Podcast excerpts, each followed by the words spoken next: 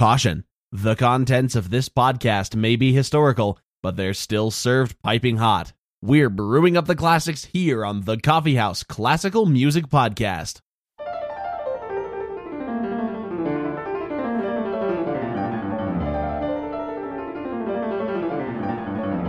Hello, everybody, and welcome to the Coffee House Classical Music Podcast.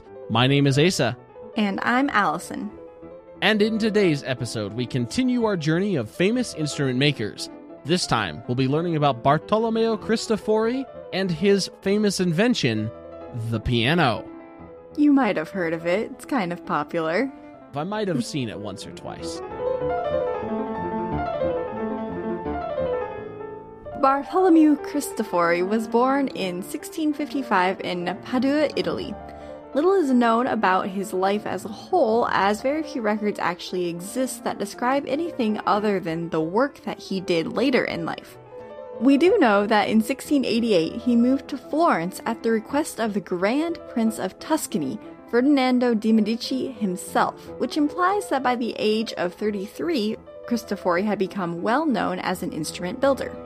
His skill at constructing keyboard instruments in particular raised the eyebrows of the prince, who was an accomplished harpsichordist himself. Ferdinando de' Medici continued his family's legacy of patronage of the arts by bestowing confidence and cash to the accomplished Cristofori, ultimately making it possible for him to invent the instrument now recognized as the first piano. So, some of the only records of Cristofori's life include invoices for his instruments submitted to employers. Curiously, there is not one surviving bill to Ferdinando de' Medici for an instrument resembling a piano. This suggests that perhaps Cristofori's labors were instead gifted to the prince. Ferdinando was an avid lover of mechanical things, owning dozens of clocks. It is suggested that perhaps Ferdinando hired Cristofori not only to maintain his vast collection of harpsichords and other instruments, but also because he was infatuated with the intricate mechanical designs Cristofori produced. While employed by Ferdinando, Cristofori is known to have invented at least two other keyboard instruments for the prince's collection, both variations on the spinet, a harpsichord with slanted strings to better fit in enclosed spaces. After his patron Ferdinando de' Medici died in 1713, the prosperity of the Medicis declined, and Cristofori took to selling his work to other buyers, with the Prince of Portugal purchasing at least one of his creations. Cristofori died in 1731, and in his final will, he left almost all of his possessions to his caretakers.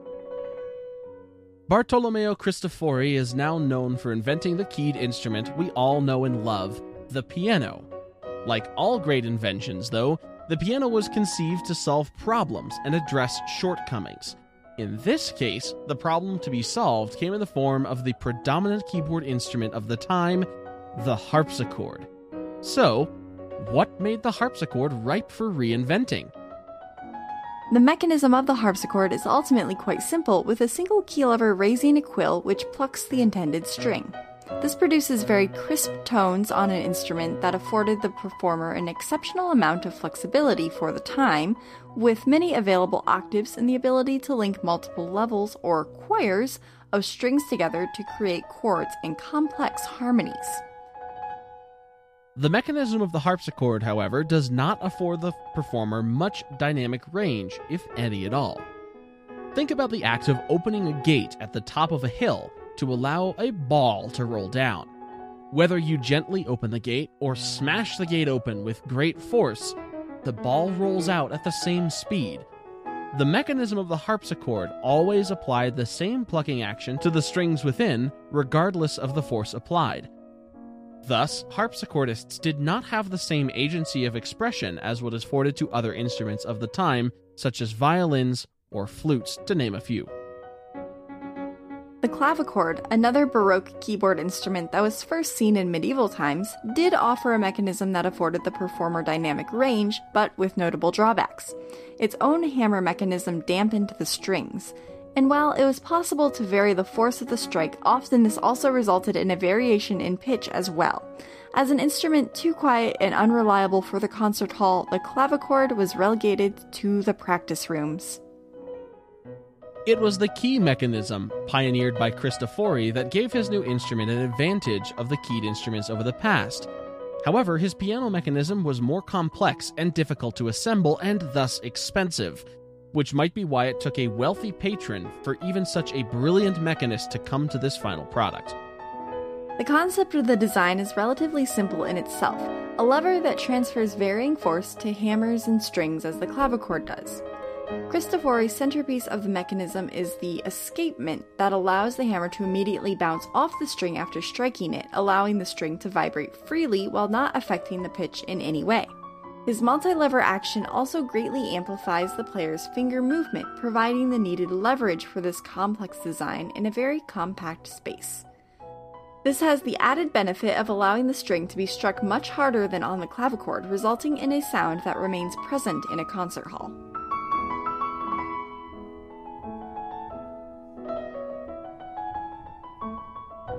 Cristofori also added other mechanisms, including a check that prevented the hammer from unintentionally striking the string when it rebounds, and a dampening mechanism that could be freed from the action of the key itself, an early version of the pedals on modern pianos.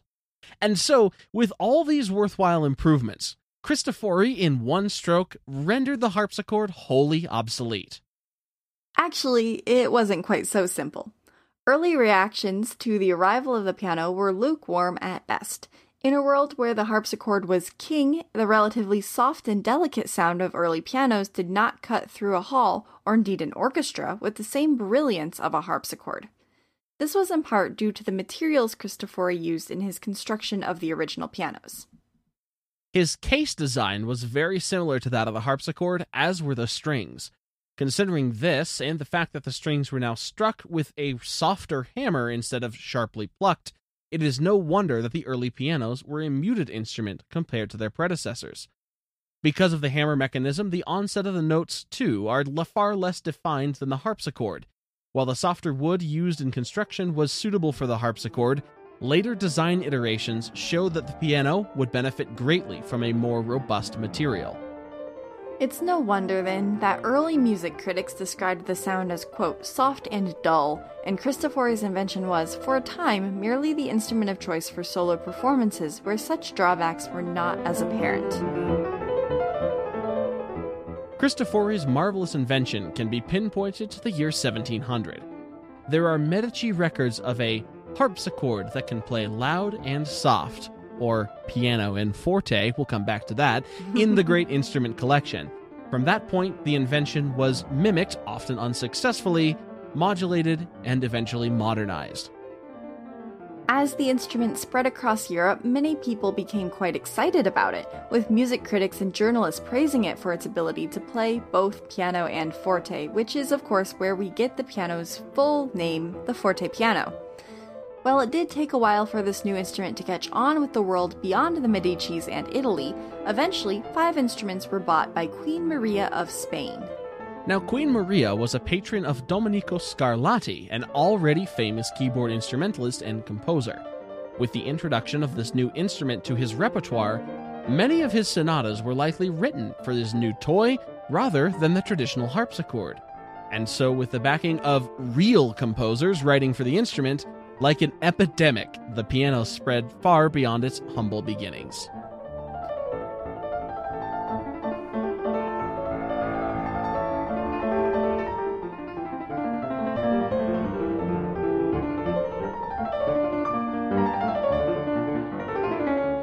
Soon, this key mechanism for the piano was taken to Germany as well. There, an organ maker by the name of Silbermann began making similar instruments to Cristofori, and this then attracted the attention of the elderly J.S. Bach, who, near the end of his life, praised the Silbermann piano and actually helped in selling many of those early Silbermann instruments. Almost as if he were hastening in the classical era where the piano was king.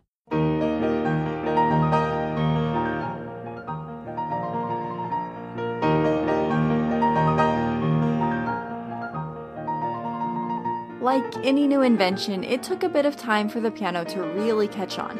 But as we all know, by the classical era, basically all keyboard music was being written with the piano in mind rather than the harpsichord. So, how do these pianos then compare to our modern versions? They're actually not quite what we've come to expect from a modern piano. Due to the materials used at the time, these pianos did sound a bit more like harpsichords than you might expect. So, as we mentioned, even though the hammers were softer than the plucked strings from the harpsichord, they were still a harder material compared to what is used nowadays. And this is what leads to the more twangy sound that we hear from these pianos, instead of the soft attack that we hear in modern instruments. However, because of the more versatile dynamic range, these new instruments were still sought after. And of course, as the popularity grew, the design was changed and perfected as more and more instrument makers tried their hands at it. Apparently, for some time, there was a great difference between British and German pianos, with the British surprisingly being far more strong and forward sounding, and the Germans actually being a bit more dampened. In society's desire to be ever more extreme, the British system prevailed as the preferred sound, and thus the more modern sound of the piano was defined. Unlike the name Stradivarius in our last episode, though, Cristofori is not really a household name, mostly because he only made a few pianos for mostly private consumption, and it was others who really expanded upon his idea. Nowadays, you'll probably be more familiar with the big piano makers such as Steinway and Sons or Yamaha. Certain performers, of course, associate themselves with certain brands, and the more prominent the performer, the more clout a brand seems to have. However, even within brands, each piano is different. And within a brand, depending on if the piano is made in the United States or Germany, for example, there can be great differences in sound quality. Some other notable brands that you might have heard of are the Shigeru Kawai, a Japanese company, Schimmel, and Bosendorfer. Like so many other instruments, there is also a brand that aims to deliver an instrument that is not only pleasing to the ears, but also extremely eye catching. And in the piano world, this niche is filled by a new, as of 1990, company called Stuart and Sons that makes eye catching pianos out of unique and fine woods. These aren't just your standard dark brown or black pianos. But unless you're a discerning listener who has had years of experience listening to different brands, you'd be hard pressed to pick out one from another just from a recording. And at the top quality level of each of these brands, even a professional would just be splitting hairs. So, from its humble beginnings as a simple experiment or invention, the piano has, of course, become a giant in the modern classical age and there's very few families, even today, who don't have a piano in their own living room. I know my parents do. As do mine. Um, and of course, there's also electric keyboards that are increasingly popular as they are more affordable and portable. The piano has had such an effect on the classical and modern music world, and so it's been really fun to take a look at its humble beginnings with Bartolomeo Cristofori. So thank you very much for listening to this episode of the Coffee House Classical Music Podcast. If you did enjoy yourselves, please consider sharing this with a friend, maybe a piano playing friend who might appreciate learning more about their instrument. For the Coffee House Classical Music Podcast, I'm Asa. And I'm Allison. Thank you so much for listening. Scarlatti's keyboard sonatas in E major and D minor were performed by Gianluca Luisi. Beethoven's Piano Concerto No. 5 was performed by Peter Bradley Fulgoni and the Sinfonia of Leeds conducted by David Greed. You can find the Coffee House on iTunes or Google Play where you can rate, review, and subscribe. Follow us on Facebook or Instagram. Email us at coffeehouseclassical at gmail.com.